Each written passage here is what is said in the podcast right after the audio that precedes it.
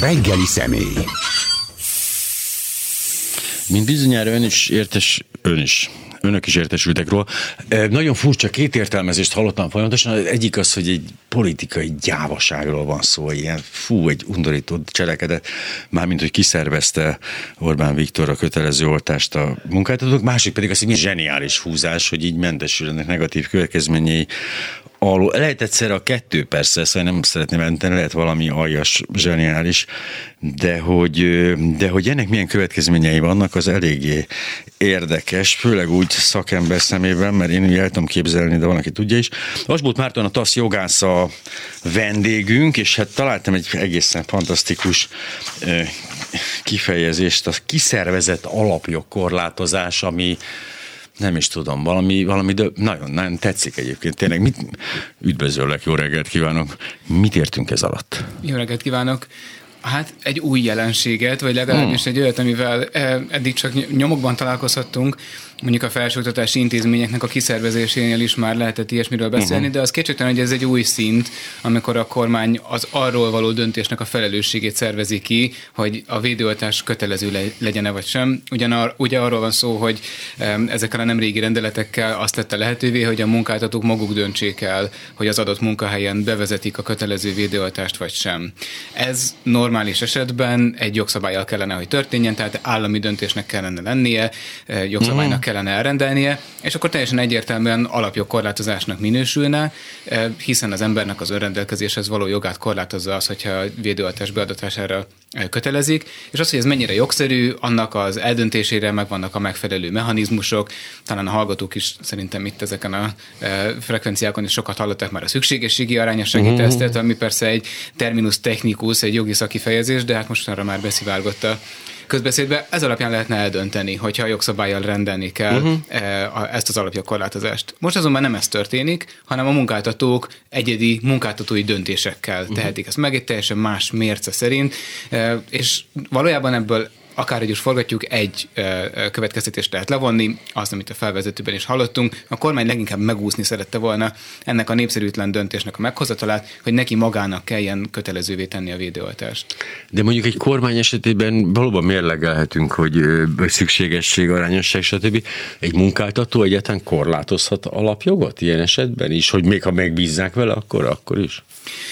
Ez egy furcsa konstrukció, ugye a munkáltató egy csomó jogot korlátozhat. Például, hogyha arra gondolunk, hogy korlátozhatja a dolgozóinak a szólásszabadságát, és mondhatja azt, hogy e, bizonyos dolgok munkahelyi titoknak minősülnek, Igen. akár még a felmondás után sem beszélhet ilyesmiről. Vagy mondhatja azt, hogy e, meghatározott formaruhát kell viselni, és nem olyan ruhában dolgozik az adott munkavállaló, uh-huh. amilyenben szeretne. Tehát, hogy ez egy, ez egy létező dolog.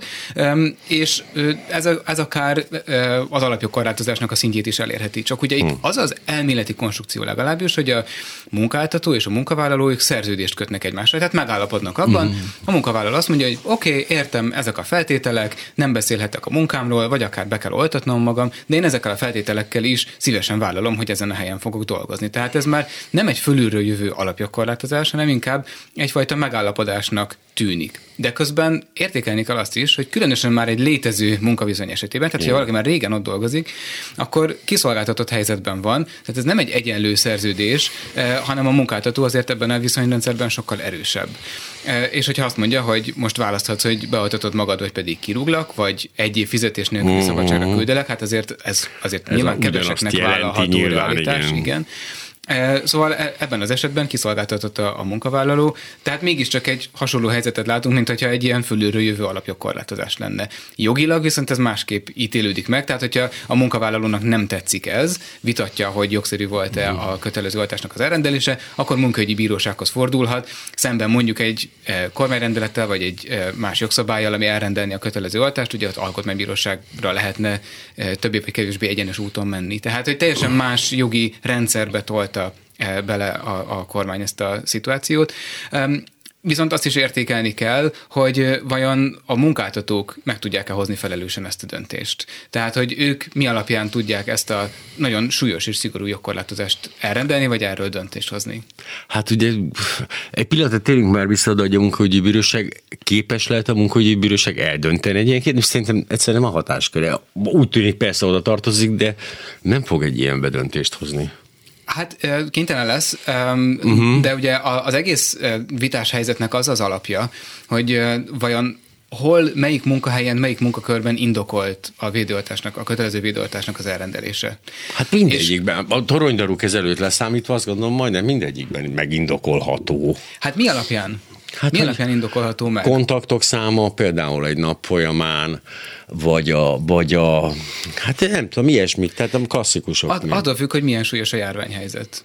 Nagyon. Fú. Tehát igen, de nem tudjuk, hogy milyen súlyos a járványhelyzet. Tehát, nem, hogyha, hogyha három darab koronavírusos lenne az egész országban, és ez egy lecsengő járvány lenne, és már csak egy rossz emlék, akkor nyilvánvalóan nem lehetne védőoltásra kötelezni, mert az már nem lenne egy indokolható jogkorlátozás. Hogyha ha tombol a járvány, és mindenkit fenyeget, és, és lehet arra számítani, hogy a kórházak újra telítődnek, uh-huh. és, és bergamói állapotok lesznek, ugye most már ez ilyen visszatérő szófordulat igen, kezd igen, lenni, igen. akkor abszolút indokolható egy ilyen jogkorlátozás, de az, hogy ezt el tudjuk dönteni, azt tudni kellene, hogy mennyire súlyos a járványhelyzet, és ezt pedig nem tudjuk nem tudjuk semmi, jogvédők vagy civilek, nem tudják a munkáltatók, nem tudják a polgármesterek, akik ugye most már másfél éve harcolnak uh-huh. a mhm. települési szintű járványadatokért. Hát senki nem tudja, hogy valójában mennyire súlyos a járványhelyzet. És hogyha nem tudjuk, hogy mennyire súlyos a járványhelyzet, akkor azt sem tudják megítélni konkrét esetben ugye a munkáltatók, hogy jogszerű elrendelni az oltást. És visszatérve az eredeti kérdésre, uh-huh. ugyanígy nem fogja tudni eldönteni a bíróság Igen. sem. Mert a bíróságnak is azt kell mérlegelni, hogy az adott munkahelyen a munkahely biztonságának a megteremtése érdekében indokolható-e egy ilyen jogkorlátozásnak a bevezetése. De ezt csak akkor lehet tudni, hogyha tudjuk, hogy milyen a járványhelyzet, ezt pedig nem tudjuk, bármennyire hartosan is küzd a TASZ, politikusok, országgyűlési képviselők és mindenki más azért, hogy ezek az adatok nyilvánosak legyenek. Ennek hiányában pedig ezt lehetetlen eldönteni. Viszont azt, azt viszont látjuk, hogy a járványhelyzet a súlyossága, az például erősen függ attól, hogy van-e például labdarúgó mérkőzés, van-e vadászati kiállítás, tehát mintha lenne egyfajta egy ilyen hullámzás ebben a dologban, de hogy nem csak így hülyén cinikusan így mellé beszéljek, hogy nem egyszerűen politikai céljaira használja ki a kormány a, a magát a járvány tényét, ennek súlyosságát pedig úgy kommunikálja, hogy éppen neki megfelel.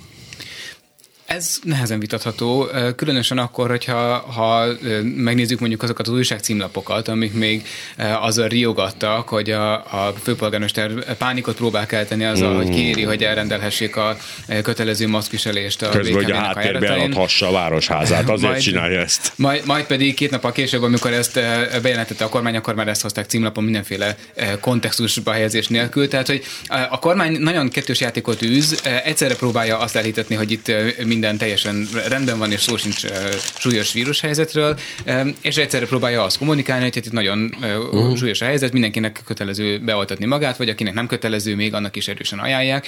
Tehát ez alapján sem lehet eldönteni, de hát egyébként meg nem a kormányzati kommunikáció alapján kellene eldönteni, hogy mennyire súlyos a járványhelyzet, hanem az adatok alapján, azok alapján, az adatok alapján, amik egyébként viselhádi országokban is, tehát nem csak a felvilágosult uh-huh. nyugaton, hanem például a Szlovákiában is teljesen maguktól értetődően elérhetők. Tehát van egy állami honlap, ahol minden utána fölteszik azokat az alapvető járványadatokat, amiket itthon vérrel verítékkel próbál titkolni a kormány. Mi éppen most nyertünk meg egy olyan uh-huh. pert jogerősen, ami arról szól, hogy pontosan ezeket az adatokat, amik Németországban, Szlovákiában, Csehországban elérhetők, ezeket Magyarországon is tegyék közé. A bíróság kimondta, hogy igen, ezek az adatok léteznek, az állami szervnek a kezelésében vannak közérdekű adatok, nincsen akadálya a nyilvánosságra hozataluknak. Egy apró probléma van, hogy a kormány ezeket továbbra sem hajlandó nyilvánosságra hozni. És mindig De csak azért, mert ki. a járványhelyzet miatt nincs erre most ideje és energiája. Ez egy rendkívül cinikus mondatnak hangzik, csak az a probléma, hogy a kormány is ezt mondja. Igen. Tényleg? Tehát, ez nem egy, ez ja, nem egy tréfát, bocsánat, én poénak szántam. Én ettől féltem, igen. Hát Tehát, hogy, hogy a, a kormánynak ez a rendszeres érvelése, ugye meghosszabbítják 45 napra, sőt, akár 45 plusz 45 napra azokat az adatigényléseket, amik a járvány adatairól szólnak, mondván, hogy ez akadályozza a járványügyi feladataiknak a végrehajtását. Tehát mindig oda lyukadunk ki, hogy amikor beszélnünk kellene arról, akár elméletileg, hogy el lehetne rendelni a kötelező védőoltást, uh-huh. akár nagyon konkrét konkrétan egy konkrét munkáltatónak az esetében, hogy ő az adott munkahelyen elrendelheti a védőoltást, akkor oda jutunk ki, hogy valójában nem tudjuk megmondani, mert ehhez tudni kellene, hogy mennyire súlyos a járványhelyzet. És ezt kizárólag a kormányzatnak az adataiból lehetne tudni, amiket nem hoznak De akkor lehet, hogy Mészáros Lőrinc tudja, mert ő az elején mondta, hogy nem rendeli el. Nem, az egy kicsit olyan gyanús volt nekem, hogy ne, lehet, hogy hozzáfér ilyen adatokhoz? Itt eljutunk egy elég alapvető ellentmondáshoz, ugyanis két rendelet jelent meg egyszerre. Az egyik az, amiről eddig beszéltünk, hogy a munkáltatók uh-huh. rendelhetik. A másik pedig az, amelyben az állami szektorban dolgozókra gyakorlatilag mindenki, akinek többé-kevésbé az állam uh-huh. a munkáltatója, viszont elrendelik a kötelező védőoltást, méghozzá egy teljesen általános kötelezettséget. Tehát uh-huh. gyakorlatilag mindenki, aki az állami szektorban dolgozik, be kell, hogy oltassa magát, függetlenül attól, hogy ő mondjuk egy tanár vagy egy szociális intézményben dolgozik, aki tényleg sérülékeny e, csoportokkal találkozik, mm. sok emberrel találkozik naponta, vagy pedig valaki, aki egy irodában dolgozik egész nap, nem találkozik emberekkel, vagy adott esetben akár otthonról dolgozik. E, tehát ez, hogy az, ahogy az állam egy ilyen általános kötelezettséget e, vezetett be, ez arra utal, hogy azt gondolja, hogy ha én vagyok a munkáltató, mondja ő az állam, akkor mm. én olyan súlyos járványhelyzetet látok, hogy itt aztán tényleg mindenkit be kell oltani faltól falig. Csak akkor ez ellentmond annak, amit közben pedig a munkáltatókra hárít döntésként, hiszen hogyha az állami szektorban mindenkit be kellene oltani, és ennyire súlyos a járványhelyzet, akkor nyilvánvalóan az összes többi szektorra is igaz. Mint az adatok bele. ismerője, ugye? Ő Igen, beoltat mindenkit. Mint az adatok Aha. ismerője. Gondoljunk bele abba, hogy, hogy ebbe a kategóriában mondjuk beletartoznak tényleg a tanárok. De nem csak uh-huh. állami foglalkoztatásban vannak tanárok, van egy csomó egyházi vagy magániskola is. Akkor az egyházi vagy magániskolákban dolgozó pedagógusok nincsenek kitéve annak a fenyegető járványhelyzetnek, amiben az állami eh, pedagógusok, állami szektorban dolgozó pedagógusok pedig igen. Tehát akárhogy is próbáljuk ezeket uh-huh. a mhm. darabkákat összerakni, mindig ellentmondásra futunk ki, és sajnos az egyetlen megoldása valójában mindig az lesz ennek a képletnek, hogy a kormány egész egyszerűen csak megúszni szerette volna ennek a népszerűtlen döntésnek a meghozatát. De ezt erre azt mondják, akik kormánypártiak, hogy mm, ügyes. Akik meg nem kormánypártiak, azok meg azt mondják, hogy hát szó az, az mindenek az alja, de hogy úgy igazából se, melyik tábort nem mozdítja sem erre ez a dolog, mert ezt vártuk tőlük igazából. Hát ez már a dolognak a politikai mm. értelmezése, és, és nyilván a választásra készülődve a kormánynak ezt is mérlegelnie kell, hogy ezeknek a népszerűtlenedéseknek adott esetben a választás napján milyen hatásuk lesz. Ugyanakkor a kormány e, és a, a kormánypárt, ugye elvileg, vagy a kormányzásra készülő párt, e, az elválasztható, a kormány felelősséggel tartozik a járványhelyzetnek a kezeléséért. E, elszoktunk már egy kicsit ettől a megközelítéstől. Igen, ez, ez a, igen, a szabad idejében államférfi, de hát egyébként csak az, amit látunk belőle. Tehát ezt jogszabályok írják elő, és, és nem, csak, nem csak a a, az, hogy konkrétan miket kellene csinálni, hanem van egy általános intézményvédelmi kötelezettsége az államnak, hmm. ami azt jelenti, hogy garantálnia kell, hogy azok a szolgáltatások, amiket ő nyújt, azok az intézményrendszerek, amiket ő fenntart, azok biztonságosan elérhetők legyenek. Márpedig, ahogy a híreket olvasom, az egészségügy most uh-huh. újabb ágyszámkorlátozásokkal, a halasztható műtéteknek az újbóli elhalasztásával egyre kevésbé tekintető egy fenntartott intézményrendszernek, éppen hogy csak a sürgős vagy legsürgősebb tűzoltó feladatai, tűzoltási feladatait próbálja ellátni. Ja. Tehát az állam megsérti ezeket az intézményvédelmi kötelezettségeit, és ezt még akkor is ki lehet mondani, hogyha adott esetben ehhez nem tudunk most rögtön egy jó következményt kapcsolni, mert azok a mechanizmusok is kellőképpen leépültek, amikkel ezeket ki lehetne kényszeríteni.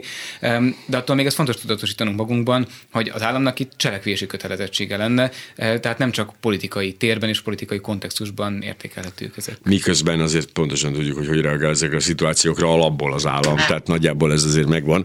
Az állam reakciói legjobban a Magyar Nemzet címlapján érthetők el. Ugye mi a legnagyobb probléma?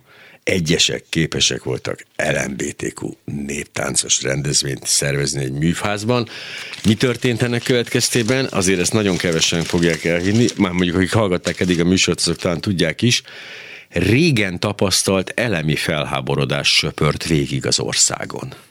Ez annyira tökéletesen hazug mondat, és az, hogy ilyen természetességgel lemeri írni valaki, az, az mindent elárul erről rendszerről, tehát hogy komolyan mondom, a kutya nem hallott róla, szerintem tényleg négy emberen kívül, de mindegy. Szóval, hogy a, oké, okay, tehát most vagyok én egy munkavállaló, munkásnak hívták azt régebben, vagyok, egy munkás vagyok valahol, mondjuk mit tudom én valamelyik áruházban, és elrendeli a főnököm az én ö, oltásomat, hogy mindenkinek be kell oltatnia magát, én pedig mondjuk nem azért, mert egy megveszekedett ilyen vírustagadó vagyok, hanem mit tudom én, nem, nincs kedvem. Egyszerűen nincs kedvem beoltatni magamat. Emiatt engem fizetés nélkül szabadságra küldenek, amit ugye hát nyilván én azonnal elkezdek akkor egy munkaügyi bíróságot. Milyen esélyekkel indulok? Tehát itt az, a, mert hogy ez alapján ugye nagyon jó esélyekkel indulok, hisz nem állt a rendelkezésére a munkadómnak a információ, mi alapján rendelt el. És akkor elképzelhető egy olyan helyzet, hogy ha ez mondjuk egy 10-20 százaléka a dolgozóknak, és ez nem egy kis cég, akkor iszonyú pénzek fognak kiáramlani utána, amikor megnyerik a pereket. Igen, hát ez elég jól körülírta azt, hogy a, a munkáltatóknak ebben a helyzetben, amikor valójában semmi sem kényszeríti őket arra, hogy bevezessék az oltást, uh-huh. viszont egy csomó minden miatt aggódhatnak. E, például ezek miatt elszivárognak a munkavállalóik, Hol, perek indulnak másik, velük szemben, e, átmennek a konkurenciához, ahol nem rendelték el a kötelező védőoltást, vagy egyszerűen sem megbénul uh-huh. a cégnek a működése. Tehát nagyon sok minden nyomja őket abba az irányba, hogy ne csináljanak semmit, és ne rendeljék el a kötelező védőoltást.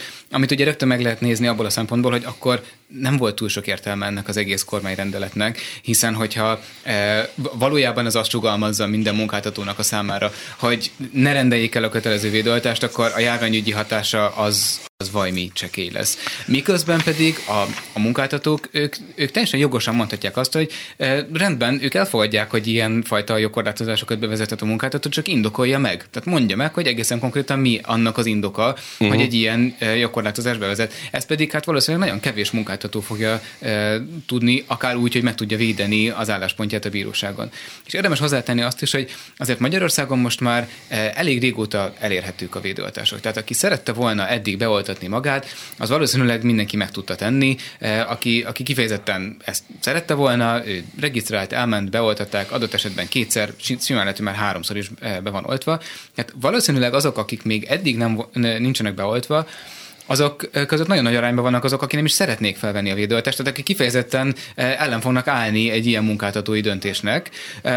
Tehát e, ezt is mérlegelnie kell valószínűleg a munkáltatónak, hogy ez nem fog egy könnyen átmenő intézkedésként realizálódni, hanem sokkal inkább az lesz, hogy ez ellenállást fog kiváltani a munkavállalóikból. Izgalmas kérdés például a közmunkások esete. Ott kirendelheti el a, a helyi önkormányzat, vagy központilag? Hát ezt például nem annyira rendezte a jogalkotó, hogy nem. finom legyek. Ugye ez kifejezetten a munkaviszonyokról szól, uh-huh. de, de a, a jogalkotó az utóbbi időben szereti e, azt az eszközt alkalmazni, hogy jogilag teljesen definiálatlan fogalmakat uh-huh. használ ezekben a rendeletekben. Írgum, burgum, e, komolyan, de tényleg, mint ezeket írná be, a kutyafáját. A, a, ennél egy picivel talán konkrétabb, Jó, de például okay. amikor azt mondja, hogy rendezvény, és ez most már egy nagyon régi probléma, hogy a, a, a mai napig is fennállnak mindenféle korlátozások rendezvényekre nézve, amelyek közül még mindig vannak önök, amik csak védettségigazolványal uh-huh. látogathatók, de most már szerintem legalább egy éve nem tudjuk, hogy a rendezvény az egészen pontosan mit jelent, és a TASZ jogsegélyszolgálatára de minden héten érkezik három ilyen kérdés, amiben megkérdezik, hogy mi Pedig a rendezvény, az ember amire nem tudunk nem. válaszolni. Most így belegondoltam, hogy én tudom és így meg, hát úgy próbál, meg tudnám, de szóval, hogy nagyjából meg tudnám határozni.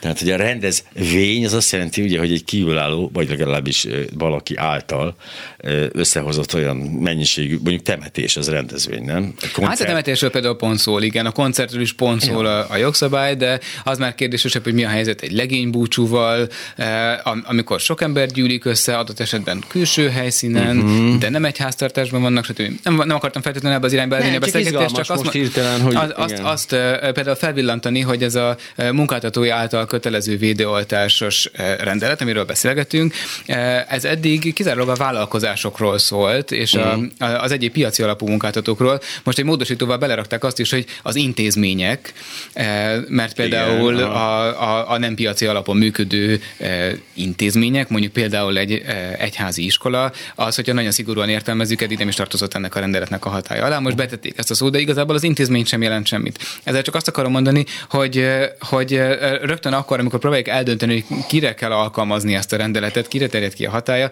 már akkor is problémákba ütközünk. E, tehát a, a, a jogalkotó valami nagyon határozottat szeretett volna állítani, de minél e, jobban olvasgatjuk ezt a rendeletet, annál több e, ilyen homályos pontra lyukadunk ki. És hát mondom még egyszer, a leghomályosabb pedig az, hogy valójában hol indokolható meg eh, kellőképpen az oltási kötelezettségnek a bevezetése? Ez azért jó kérdés, mert ha én például egy mondjuk egy magániskola igazgatója lennék, mint munkáltató, és mint ez alá nem ember, akkor én azt mondanám, hogy Értem, tehát nekem kell elrendelnem ezt, és akkor viszont ehhez adatokra van szükségem, tehát akkor kérem a kormány biztosítsa számomra azokat az adatokat, ami alapján el tudom dönteni, hogy kötelezem őket. Ez egy érdekes szituáció lenne, hiszen ha itt megtagadnánk ugye az adatokat, vesznek, hogy 90 nap, vagy magát az ugye egyértelműen hát rontaná a védekezés hatékonyságát, ha meg rendelkezésre bocsátanak, akkor miért csak így? Tehát, hogy, mert hogy ez mindenkinek szüksége lenne ez a döntéshez alapvetően.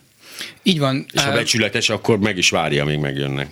Így van, tehát hogy egyrészt ezek tényleg közérdekű adatok, tehát hogy a, rendkívül unalmas most már ez a vita, talán ezt mondhatom így, amikor állandóan arról vitatkozunk, hogy a napnál világosabb módon a nyilvánosságra tartozó adatok, azok tényleg nyilvánosságra hozandók-e, ki kell -e őket adni, közérdekű adatnak minősülnek -e, és akkor mennek, a TASZ-nak is rengeteg sok ilyen pere van, mennek ezek éveken keresztül, mire a bíróság meghozza a döntését, hogy igen, ezek tényleg közérdekű adatok, tényleg ki kell őket adni. Nagyon sok esetben, különösen egy járványhelyzet kellős közepén, ezek a járványadatok ezek most érdekesek. Tehát hát mi, mi szívesen megnyerjük napról, ezeket napról a pereket, és sorja nyer, nyerjük őket tényleg. Csak két év múlva azért már kevésbé lesz érdekes, hogy 2021. november közepén milyen volt a járványhelyzet. Rá lehet ezzel szorítani a kormányt arra, hogy talán egy kicsit komolyabban vegye a közérdekű adatok kiadását, de már ebben is egyre kevésbé bízunk.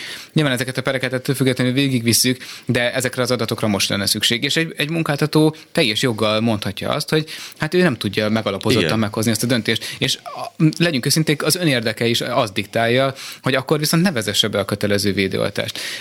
De például, hogyha maradunk ennél a példánál, hogy mit tud uh-huh. csinálni egy iskolaigazgató, ja. egy, egy egyházi vagy magániskolának az igazgatója, aki viszont nyilván nap mint nap szembesül azzal, hogy gyerekek hiányoznak, tanárok hiányoznak, pozitívak lesznek a gyors, testek, gyors tesztek vagy PCR-tesztek, adott esetben mhm. súlyosabban is megbetegednek valakik, tehát látja, hogy a járvány jelen van az iskolában. Nincsenek róla kemény adatai, nincsenek róla igazi persze, mutatói, persze. de egyszerűen tapasztalja. Vajon ez elegendő arra, hogy ő jogszerűen elrendelhesse az oltást, és hogyan fogja tudni ezt az álláspontját megvédeni a bíróságon? Tehát, Azt e- sehogy, de hogy például a gyerekeket beoltathatják kötelezően. Hisz ugye akkor lássuk be az munkáltatóit, ha kötelező erre, hogy védettek legyenek valamilyen szinten, akkor és gyerekeket is be kéne oltatnia.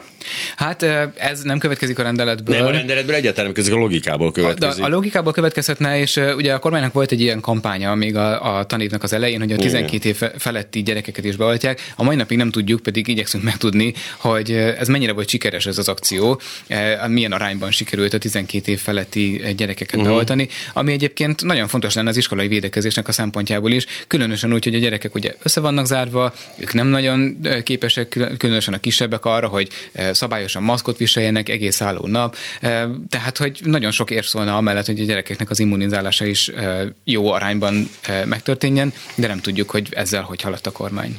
Ha valaki most kapcsolódna be, Asbót Mártonnal, a TASZ jogászával beszélgetünk arról, hogy, hogy ez, a, ez, az, hát ez a kiszervezett alapjogkorlátozás, amit én valószínűleg magamra tetováltatok, de legalábbis egy jelvény erejéig mindenképpen elkészítettem, hogy hogy hathat a, a, a a jövőben. Hát egyértelmű egyébként most már számomra az, hogy e, e, nem hozhatok én, mint munkáltató, megalapozott döntést. Nem hoz, semmilyen esetben nem hozhatok, ha csak nem a izében a Covid osztály igazgató főorvosa vagyok egy magánkórházban, akkor az talán az egy olyan szituációval el tudom képzelni, hogy biztos kézzel belenyúlok, de minden más esetben azt mondom, hogy hát akkor ezeket szeretném tudni, és főleg oda az én területemre lebontva és innentől kezdve megakad az egész, de az meg nem lehetett célja a kormánynak, hogy megálljon ez az oltási folyamat, tehát közben ők nem, ezt, biztos nem ezt akarták, hogy akkor mindenki azt mondja, hogy nem, hanem ők szerették volna, hogy azért eljut az átoltottság tényleg a 80 százalékig legalább, ugye Portugáliában most mennyi, 86, vagy ott nagyon előre, előre rohantak, miközben nem ezt éri el vele, úgyhogy azon gondolkozom, hogy akkor mi lehet egy következő lépés ilyen esetben? Majd a kormány részéről, hogy a nagyobb átoltottságot szeretne, akkor mivel, mivel próbálkozhatnak még vajon? Um, ahhoz, hogy egy ilyen jogkorlátozást be lehessen vezetni, most függetlenül attól, hogy arról beszélünk, hogy tényleg általánosan kötelező védőoltást, tehát mindenkinek kötelezően írják elő, vagy csak uh-huh. kisebb csoportoknak, mondjuk most a jelen esetben a, a munkavállalóknak, ahhoz az kell többek között, hogy minden olyan eszközt kimerítsenek, ami ennél enyhébb jogkorlátozás, de ugyanerre a célra vezethetne. Például hogy meggyőzik az embereket arról, hogy felvegyék az oltást. Az, hogy a meggyőzés az mikor tekinthető befejezetnek, tehát hogy mikor mondjuk azt, hogy igen, a Soha. kormány tényleg mindent megtett ennek érdekében, az persze nem egy kemény mutató, nem tudunk egy ilyen egyértelmű határon alatt húzni, de azért tudunk olyan eszközöket sorolni, amik alapján ezt végig tudjuk nézni. Ugye mi történt?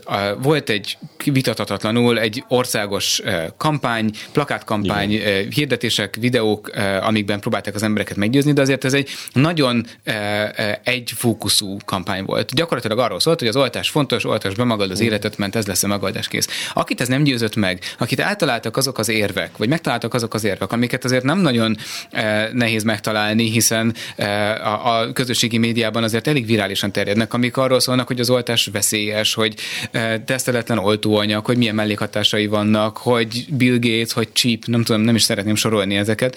Szóval akit megtaláltak ezek az érvek, azokat a kormány egyáltalán nem próbálta meg átfordítani. És nagyon keveset tudunk erről, de amit tudunk, az az, hogy a legkiszolgáltatottabb helyzetben lévők, a legszegényebbek között ezek nagyon termékeny táptalajra hullottak ezek a téfitek. Tehát minél kevésbé iskolázott valaki, minél kitettebb helyzetben van, minél labilisabb az egészségügyi állapota, annál valószínűbb az, hogy ő valamelyes oltástagadó, aki nem, nem szeretné beoltatni magát, vagy fél beadatni az oltást, úgy tudja, hogy a járvány kevésbé veszélyes, mint az oltásnak uh-huh. a beadása. Ráadásul nekik a legnehezebb beoltatni magukat egyébként. Egy csomószor nem is tudnak regisztrálni, mert Igen. nincsen olyan eszközük, de hogyha tudnának, akkor is az ő településükön nem elérhető az oltás, be kellene menniük a legközelebbi városba, vagy nagyobb településre, amit nem is tudnak megtenni. Tehát például, hogyha arról beszélünk, hogy mi mindent tehetett volna még meg a kormány, akkor az teljesen egyértelmű, hogy ezeknek a társadalmi csoportoknak a célzott megtalálása az egy nagyon fontos feladat lett volna. Itt ilyen minimális erőfeszítések történtek, hogy voltak oltóbuszok, amik jártak a vidéken, igen, de hát ezek azért igen. ezek nem tudták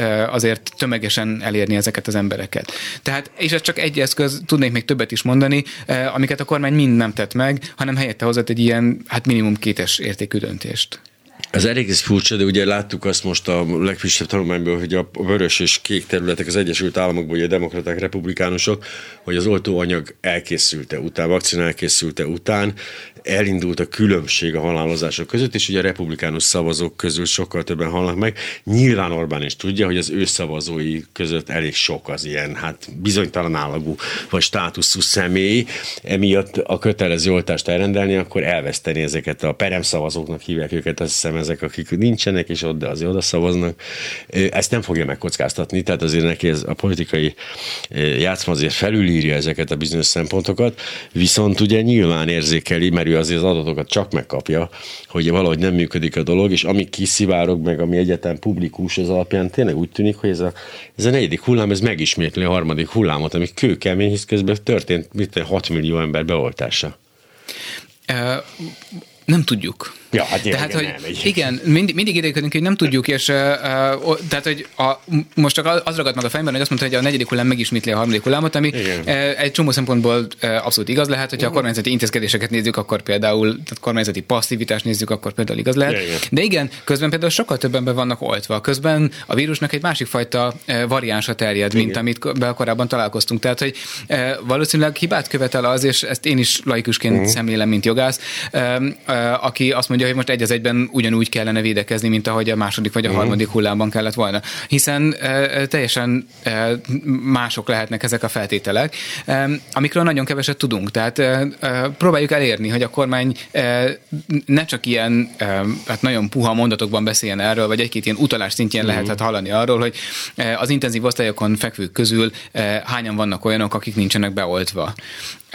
De ezt nem, nem árulják el, nem tudjuk, pedig egy iszonyatosan fontos adat lenne, és hogyha kiderülne például, hogy az intenzív osztályon gyakorlatilag csak olyanok vannak, akik nincsenek beoltva, az már is egy nagyon erős érv lenne amellett, hogy igenis fontos be, felvenni az oltást, és ez meg tudja menteni az embernek az életét, vagy legalábbis azt, hogy az intenzív osztályra kerüljön tehát, hogy a kormánynak nagyon sok ilyen eszköze lenne, hogy akár adatoknak a segítségével folytassa ezt a meggyőzést, ennek ellenére ezeket az adatokat következetesen eltitkolja. Igen, de a kormány tökére fejlesztette ezt a dolgot, hogy a minimális információ is kikerül, akkor annak a lehetőség van annak a különböző értelmezéseire, míg ha semmi nem kerül ki, akkor így erre nincs lehetőség. És gyakorlatilag a, a második ciklusában Orbán, ugye ez a 2010-ben kezdődőben, ez az egy taktikai, hogy semmiről nem vitatkozunk, semmit nem ismerünk be, sem, szóval valami egészen döbbenetesen működik az a rész, hogy ezt ma múltkor meséltem, de teljesen mindegy, leültek így, mielőtt kormányra kerültek, meg volt a választás, és aztán félek, vannak dolgok, amiket nem tudunk mit csinálni. A droghelyzet, a szegénység, akkor ezek nincsenek Hát amivel nem tudunk mit kezdeni, azt letagadjuk, és ez tökéletesen egyszerűen működött a dolog, az emberek így bólogattak, hogy hát 2020-ra felszámolják a drogot, jó, szegénység, nincs szegénység, és egyszerűen döbbenetesen jó, ahelyett, hogy bármit tettek volna vele, egyszerűen elég volt tagadni ennek a létezését. És itt is visszaköszön ez, de hogy közben nem minden esetben hasznos ez a kormány számára, ez a fajta beteges titkolózás, tehát csomó esetben ez így nem, tehát pont az ellenkező hatást váltja ki, és itt is pont erre gondolok. Hát nagyon érdekes, hogy az előbb szóba került, hogy a, a magyar nemzet szerint mi az, ami országos mértékű hát, felháborodást váltott ki. Az, mint hogyha nem váltott volna ki országos mértékű felháborodást, hogy 30 ezer ember meghalt a járványban. A, nem, az nem. És, és azért ezzel majdnem világcsústartók vagyunk, tehát a lakosság arányosan Magyarország továbbra is vezető helyen áll a covidos halálozásokban.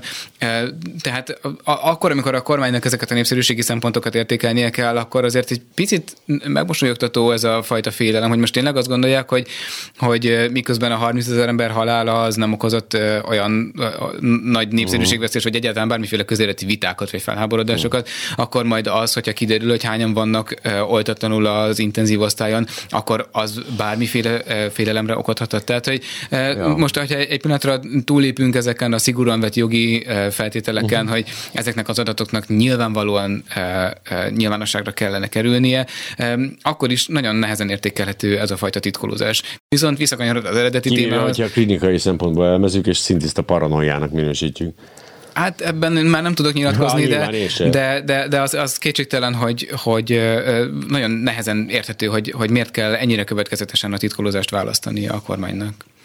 De bejönni látszik, hisz ugye a 30 ezer, 32 ezer, szóval valami ilyesmi adatok nem, nem rázták meg a lakosságot. Tehát igazából azt gondolom, hogy kommunikációval gyakorlatilag minden lefedhető. Tehát ez a, ugye ismerjük a történetet, mi a kommunikáció lényege, mondtuk régen az információ, és most ugye ez megváltozott, mi a kommunikáció lényege, a kommunikáció.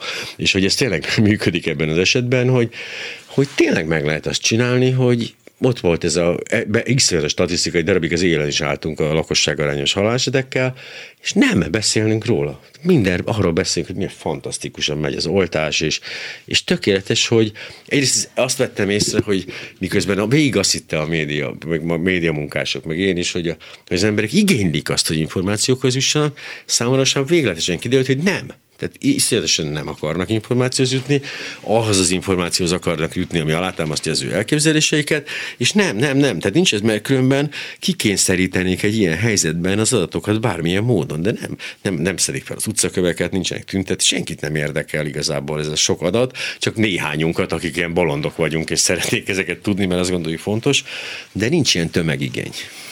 Az embereket nagyon jól rászoktatta valószínűleg nem csak az elmúlt tíz év arra, hát hogy csak, ma, csak magukra számíthatnak. Tehát, hogy Igen. a közügyekkel igazából nem annyira fontos foglalkozniuk, viszont a saját életük megfelelő mederbe megy, akkor tulajdonképpen minden rendben van. És ebbe például nagyon erőteljesen beavatkozik ez az oltási kötelezettség, amit uh-huh. elrendeltek. Ugye nagyon sok állami alkalmazott van, de már egyel korábban nagyon sok egészségügyi dolgozó, vagy egészségügyben dolgozó is volt, aki is érelmezte, hogy, hogy neki kötelezően be kell oltani magát. Egyébként nagyon sok státusz emiatt meg is szűnt. Tehát sok olyan egészségügyi dolgozó van, akit kirúgtak emiatt, és valószínűleg most az állami szférában is sokkal lesznek, akik nem lesznek hajlandók felvenni eh, a védőoltást. Különösen egyébként azok, és eh, talán róluk még nem beszéltünk, akik eh, természetes védettséggel rendelkeznek. Ugye a védettségi igazolványt az megkapja az is, aki átesett, vagy aki uh-huh. magas antitest szinten rendelkezik. Ezzel szemben a, a, nekik is kötelező beoltatni magukat, mert ebből a szempontból a kormány csak azt tartja elfogadhatónak, hogyha valaki valaki eh, felvette a mhm. védőoltást. Tehát valójában nem azt vizsgálja, hogy ki az, aki ténylegesen védettséggel rendelkezik, eh, hanem azt nézi, hogy ki az, aki eh, beadatta az mhm. oltást magának. És nagyon sokan sérelmezik, és hát a mi jogsegélyszolgálatunkra is nagyon sok ilyen megkeresés érkezik, ami arról szól, hogy én megfelelő védettséggel rendelkezem, átestem a betegségen, adott esetben sokan vannak, akik, akik el is végeztetik az antitestvizsgálatot, és uh-huh. igazolni tudják, hogy magas az antitest szintjük. Miért kell beoltatniuk magukat, miközben egyébként a védettségi igazolványt megkapják, és azt, uh-huh. hogyha felmutatják, akkor a megfelelő helyeken elfogadják. Ez egy megint egy olyan következetlenség a kormány részéről, amire egyelőre nincsen válasz, de simán lehet, hogy ebből egy jogi eljárásban adott esetben felelősséggel fog következni mondjuk a munkáltatónak, aki így rendeli el az oltási kötelezettséget. Vagy... Azt én úgy tudom, bocsánat, de ezek a, ezek a, a természetes védettségre kapott igazolványok, ezek lejárnak elég hamar. Nem? Ezek lejárnak, igen, az kétségtelen négy hónap alatt, uh-huh. de hogyha valaki belül van ezen a négy hónapon, akkor joggal kérdezheti, hogy... És akkor sem hogy, érvényes ebből a szempontból. Így van, igen. Tehát, hogy a, a, a munkáltató által elrendelt, vagy az állami szektorban kötelező védőoltásnak a szempontjából, sőt az egészségügyi dolgozók esetében is csak a védőoltás az, ami elfogadható a rendeletnek a szempontjából. Nagyon érdekes, hogy a jogalkotó az egyik helyzetben elfogadja a védettség Igen. igazolásaként, a másik helyzetben pedig nem. Semmi értelme nincsen igazából. De ez nyilván mindenki tudja, hogy a védettség igazolás, ugye első oltás után megkapták az emberek az igazolványt, nem mentek el a másodikra, X volt egy igazolványuk, ami viszont nem is jár le ilyen gyorsan, tehát egy hosszabb távú. Itt, itt azért eléggé mellé nyúltak, és akkor még azzal vigasztaltam magamat, hogy hát ez tényleg egy alaphelyzet, vagy egy új alaphelyzet mindenkinek, hát nem csak az Orbán kormánynak, hanem az egész világnak becsúsznak ilyen problémák, csak utána, amikor észrevettem, hogy azért szisztematikusan, hogy is mondjam, a hatalma meg szilárdítására használja ezt a dolgot, a kormány, akkor kezdtem el félni, mert amikor egy ilyen helyzetben, egy ilyen világjárvány idején valaki arra tud koncentrálni, hogy egyrészt többet lopjon, másrészt meg, hogy, hogy jobban megnehezítse a következő esetleges kormány életét, akkor az mindenre képes, gondoltam. Ebben nekem lesz jó vége, és nem is lett egyébként, mert hogy olyan dolgok történtek a járvány alatt, meg történnek most is folyamatosan, ami gyakorlatilag egy ilyen, nem is tudom, tehát, hogy még a, a külgazdasági minisztériumot, ha sikerülne ilyen alapítványi kezelésbe adni, akkor a következő kormány ott állna, és nem lenne semmije esetleg megkapná a Magyarságkutató Intézetet, azt, azt hadd csinálja tovább. Tehát, hogy és ekközben, miközben zajlik, azt érzem, hogy részfeladatokat lehet megtámadni, ilyeneket, hogy például adatokat kérni, stb. stb. De ezt a komplex folyamatot, amit azért nagyon jól látnak elég sokan, ami zajlik az országban, ami elviszi egy ilyen rettenetes furcsa helyzetbe, amit már nem is hibrid igazából, hanem már annál valami rosszabb helyzet, ezt, ezt nem lehet megtámadni sehol, mert ez jogilag tökéletesen oké. Okay. Um, hát igen, nagyon érdekes ez a kérdés, ugye ez azt feszegeti, hogy hol ér véget a jogi felelősség, és hol kezdődik a politikai felelősség. Ez a kettő persze egybe csúszhat, tehát hogy választópolgárok lehetnek dühösek olyan miatt, és kergetetnek el, vagy váltatnak le kormányokat e, e, olyan dolgok miatt, amik egyébként a jogi szempontból is abszolút megállapítható felelősségek. Illetve ugye az előbb beszéltünk arról, hogy az államnak vannak ilyen intézményvédelminek nevezett kötelezettségei, mint hogy működjön az egészségügy, és jól működjön az egészségügy, működjön az oktatás, a szociális ellátások, uh-huh. működjenek a különböző gazdasági típusú szolgáltatások, tehát legyen tömegközlekedés, áram, víz, villany. E, ezeket végső soron az államnak kell így vagy úgy garantálnia. E, e, a, a probléma az, hogy ugye ezeknek a megítélése az nagyon nehézkes. Mikor mondhatjuk azt, hogy nem működik az egészségügy? Hát vannak, vannak kórházak, vannak benne orvosok, ápolók, hogy hány kórház van, ott mi történik, benne hány orvos és hány hányápoló van, az, az már egy minőségi eh, kérdés, de az igen-nem eh, kérdésnek a szempontjából azt látjuk, hogy hát tulajdonképpen van egészségügy. Le, az utolsó pillanatig működni fog, tehát lehetetlen állapotot elérni, hogy az, ja. az alkotmánybíróság nagyon alacsonyra helyezte sajnos ebben a mércét még egy nagyon régi döntésében egyébként, uh-huh. ami alapján eh, egy, egy olyan hát fogalmazunk nagyon visszafogottan, nehézségekkel küzdő egészségügy, mint amilyen a mai. Arról nem mondható ki jogi értelemben, hogy, hogy nem létezik, uh-huh. vagy hogy, hogy nem nyújtja azokat a szolgáltatásokat, amiket egyébként nyújtania kellene.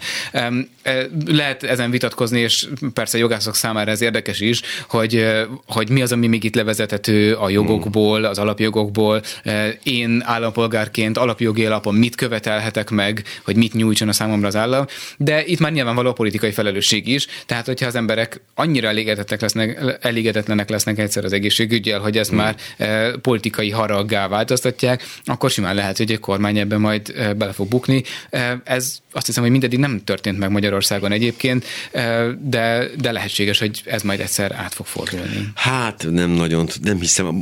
Pont azt néztem a Borkai és a, a Szájer ügyek kapcsán, hogy meg, nem, nem inoktak meg a szavazók. Tehát, és Borkai ügy alatt nem volt, hogy aktozás, kokaines kurvázást gondolom, hanem ami háttérben zajlott az Audi és a telkek és az egész, mert ugye gyakorlatilag ez került a felszínre végre még egyszer, csak ilyen furcsa illusztrációkkal, hogy nem. Tehát, hogy valami döbbenetes módon egyszerűen nem, morális ö, dolgok, már egyáltalán is jogi, jogi dolgok sem tudják az embereket elbizonytalanítani, ami egészen ijesztő, mert ez azt jelenti, hogy olyan szinten ö, betonozódott be ez a, ez a bizonyos választói réteg, hogy ezek nem, nem lehet semmit csinálni. Tehát pont azt mondta most valaki nekem, hogyha ki ballagna Orbán Viktor a Bibliával a ősök teljére, és ott megennék késsel villával, akkor azt mondanák, hogy na, a főnek hát milyen szükség, hát biztos szükség volt rá. Más kifejezést használt, nem a megevés, de most ez teljesen mindegy, hogy, hogy és ez mozdíthatatlannak tűnik, igazából nem tudom, mi lehet az, ami ezt így ki, ki, kibillenti valamilyen szinten is. Tehát ezek, ezek amikről beszélünk, hogy, hogy hazudnak, hogy nem, hogy eltitkolnak, hogy stb., ezek nem. Korrupció nem. Ugye Magyarországon, hát ez jó, hát van ez a korrupció nevű dolog.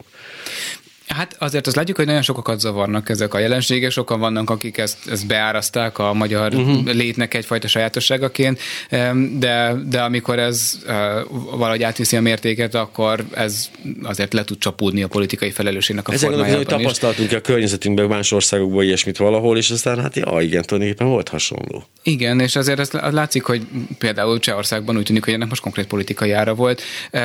Kicsit messzire kalandozunk ja, attól, igen, amihez, igen, igen, igen, amihez, amiben ebben igazán kompetens meg tudok nyilvánulni, de az látszik, hogy, hogy ha máshonnan nem például a mi jogsegélyszolgálatunhoz érkező kérdésekből is, hogy az embereket azért nagyon súlyosan zavarja az, ami az egészségügyben történik, vagy sokkal inkább, ami az egészségügyben nem történik. Tehát nagyon sok olyan megkeresés érkezik hozzánk, ami arról szól, hogy, hogy hogyan nem látták el, hogy hogyan nem elérhető az ellátás. Ugye gyakorlatilag minden a, a kiárásnak és a személyes kapcsolatoknak a uh-huh. függvénye ma már az egészségügyben, és amikor olyan lezárások történnek, történnek, mint amik most újra elkezdődtek az egészségügyben, hogy nem lehet meglátogatni a bentfekvő rokont, akkor ez nem csak azért uh, sérelmes, mert ez egy súlyos betegjogsértés és, uh, és alapjogok és egyebek, hanem azért, mert nagyon sokszor a személyes jelenlét tudta bebiztosítani a bentfekvő hozzátartozónak a megfelelő ellátását, uh, és, és most pedig ez egy gyakori helyzeté vált, hogy a hozzátartozók azt sem tudják kideríteni, egyáltalán melyik osztályán fekszik a, Tényleg a börtönökben mi van most? Ez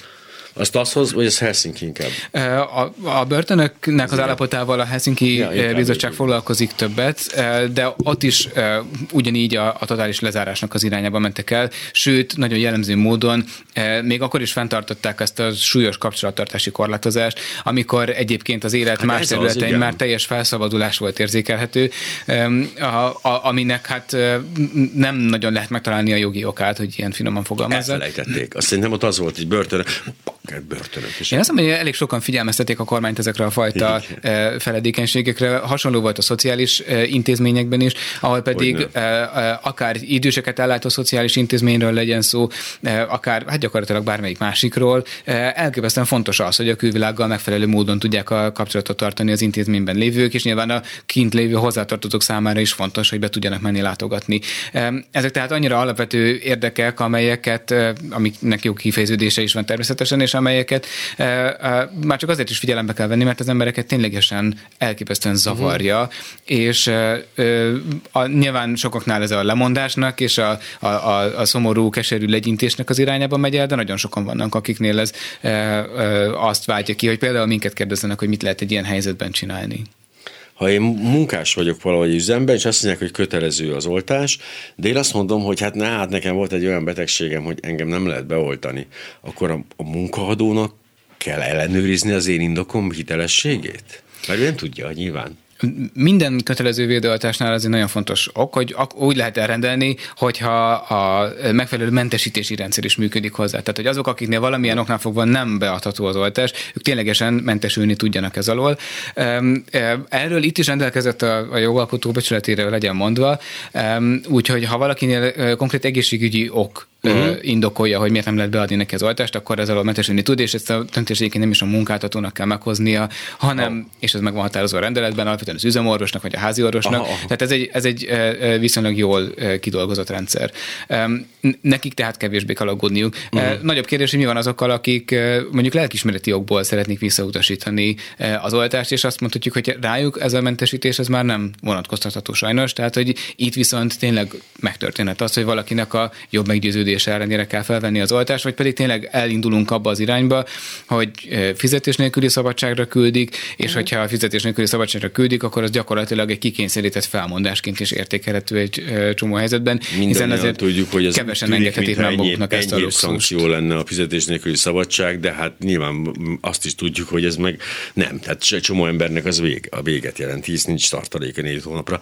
A lelkismeretek kapcsolatban, de hát rengeteg csecsemőt beoltanak, amikor meg se kérdezik, nem is tud nyilatkozni, hát ilyen kicsi. És egy csomó kötelező oltás van. Egy csomó kötelező oltás van, de ezek életkorhoz kötötten kötelező oltások, tehát ez azt jelenti, hogy e, egyszerűen fogalmazva, hogy gyerekeknek kell e, beadni őket. És itt belép még egy másik faktor ebbe az, az értelmezési vagy elemzési keretbe, még pedig az, hogy a e, gyerekeknek az érdekét, a kiskoroknak az érdekét figyelembe kell venni, sokszor úgy, hogy ez ellentétes a szülőnek a szándékaival. Uh-huh. Tehát ez egy, ez egy újabb... Például egy oltás. Éppen, hát maga az oltás, igen. Uh-huh. Tehát ez egy, ez egy újabb értelmezést ad ehhez, a, ehhez az egészhez, ugyanis itt nem csak azt kell nézni, hogy ez egy önrendelkezési jogkorlátozás, nem csak azt kell megvizsgálni, hogy a járvány miatti védettség, uh-huh. vagy a járványnak a visszaszorítása az in, kellően indokolja, hanem azt is, hogy a kiskorúnak az érdeke kellően megindokolja ezt. Egyébként sokan feszegetik azt, hogy vannak már konkrétan eliminált járványok, tehát olyanok, amelyek most már hosszú évek, évtizedek óta nincsenek jelen a társadalomban. Ám de. Visszatérhetnek természetesen, és az, hogy nincsenek jelen a társadalomban, az azt garantálja, hogy kellően magas az átoltottság.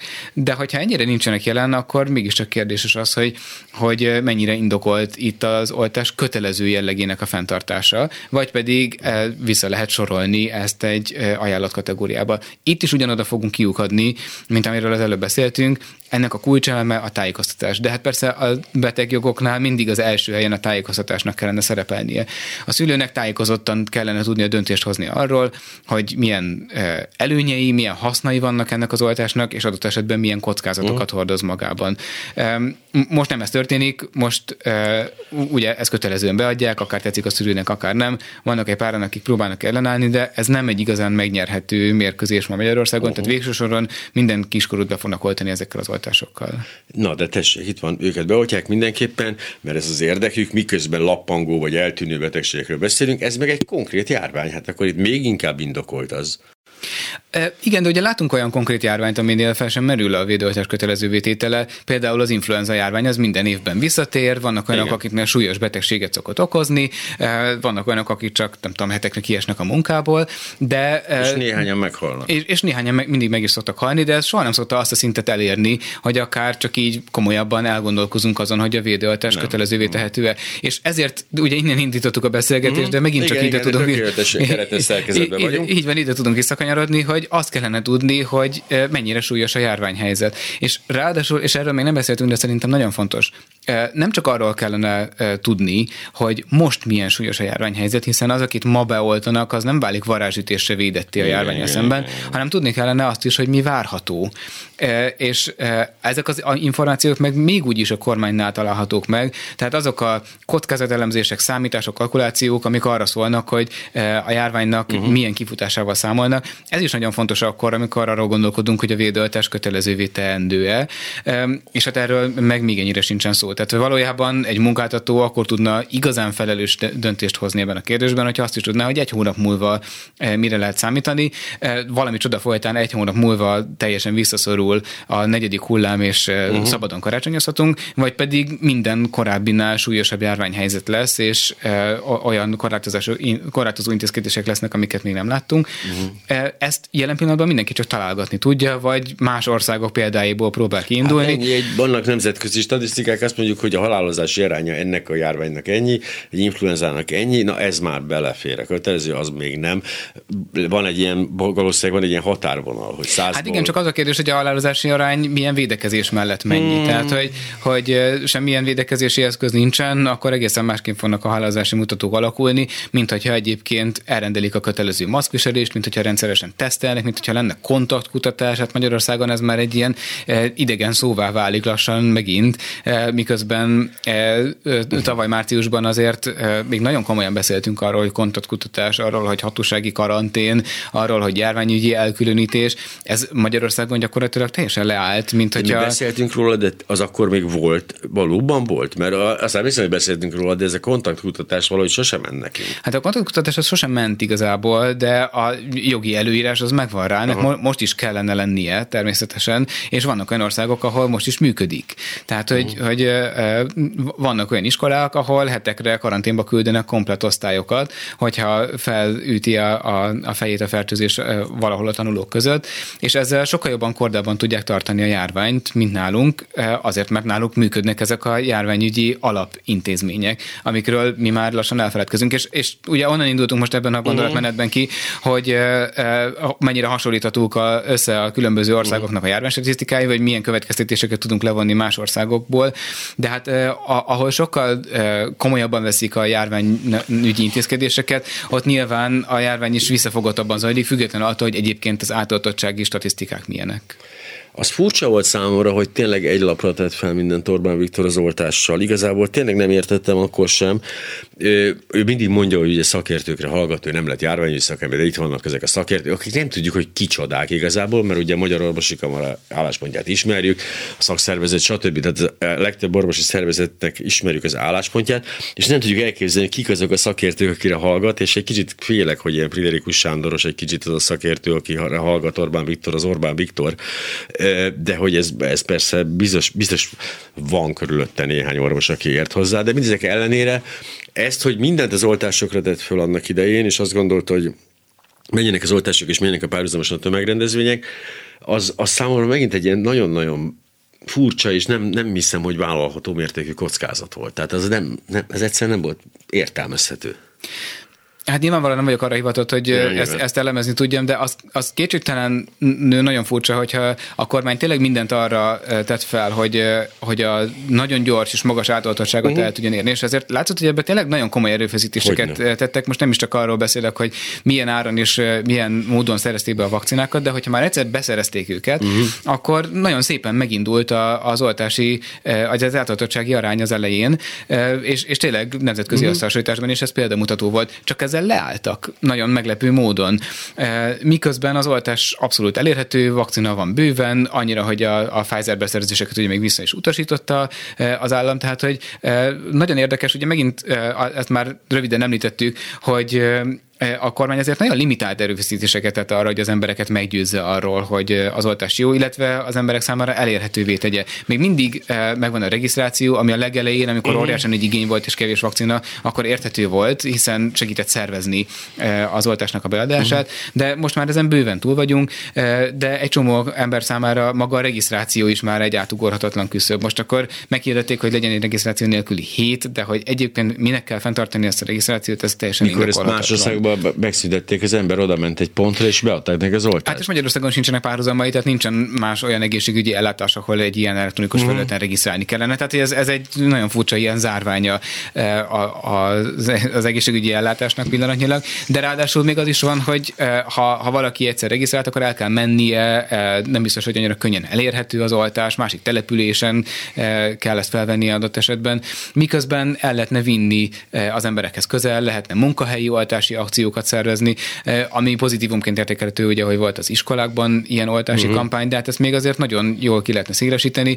Eh, külföldön abszolút van példa arra, hogy például bevásárlóközpontokban eh, lehet felvenni az oltást. Tehát az ember elmegy tejet, kenyeret vásárolni, vinni, és beadatja magának vannak, az oltást. Tehát ez egy viszonylag egyszerű történet. Igen, és ez mégsem történik meg Magyarországon valamiért. Tehát, hogy, hogy úgy tűnik, hogy miközben a kormány tényleg nagyon hangsúlyosá tette azt, hogy az oltások uh-huh. fog fognak bennünket megmenteni, Igen. mégiscsak leállt azzal, hát hogy az a hát akkor volt az futball Európa bajnokság, akkor nem szabad volt a betegségről beszélni, és ez most viccnek hangzik, de szörnyű, de az.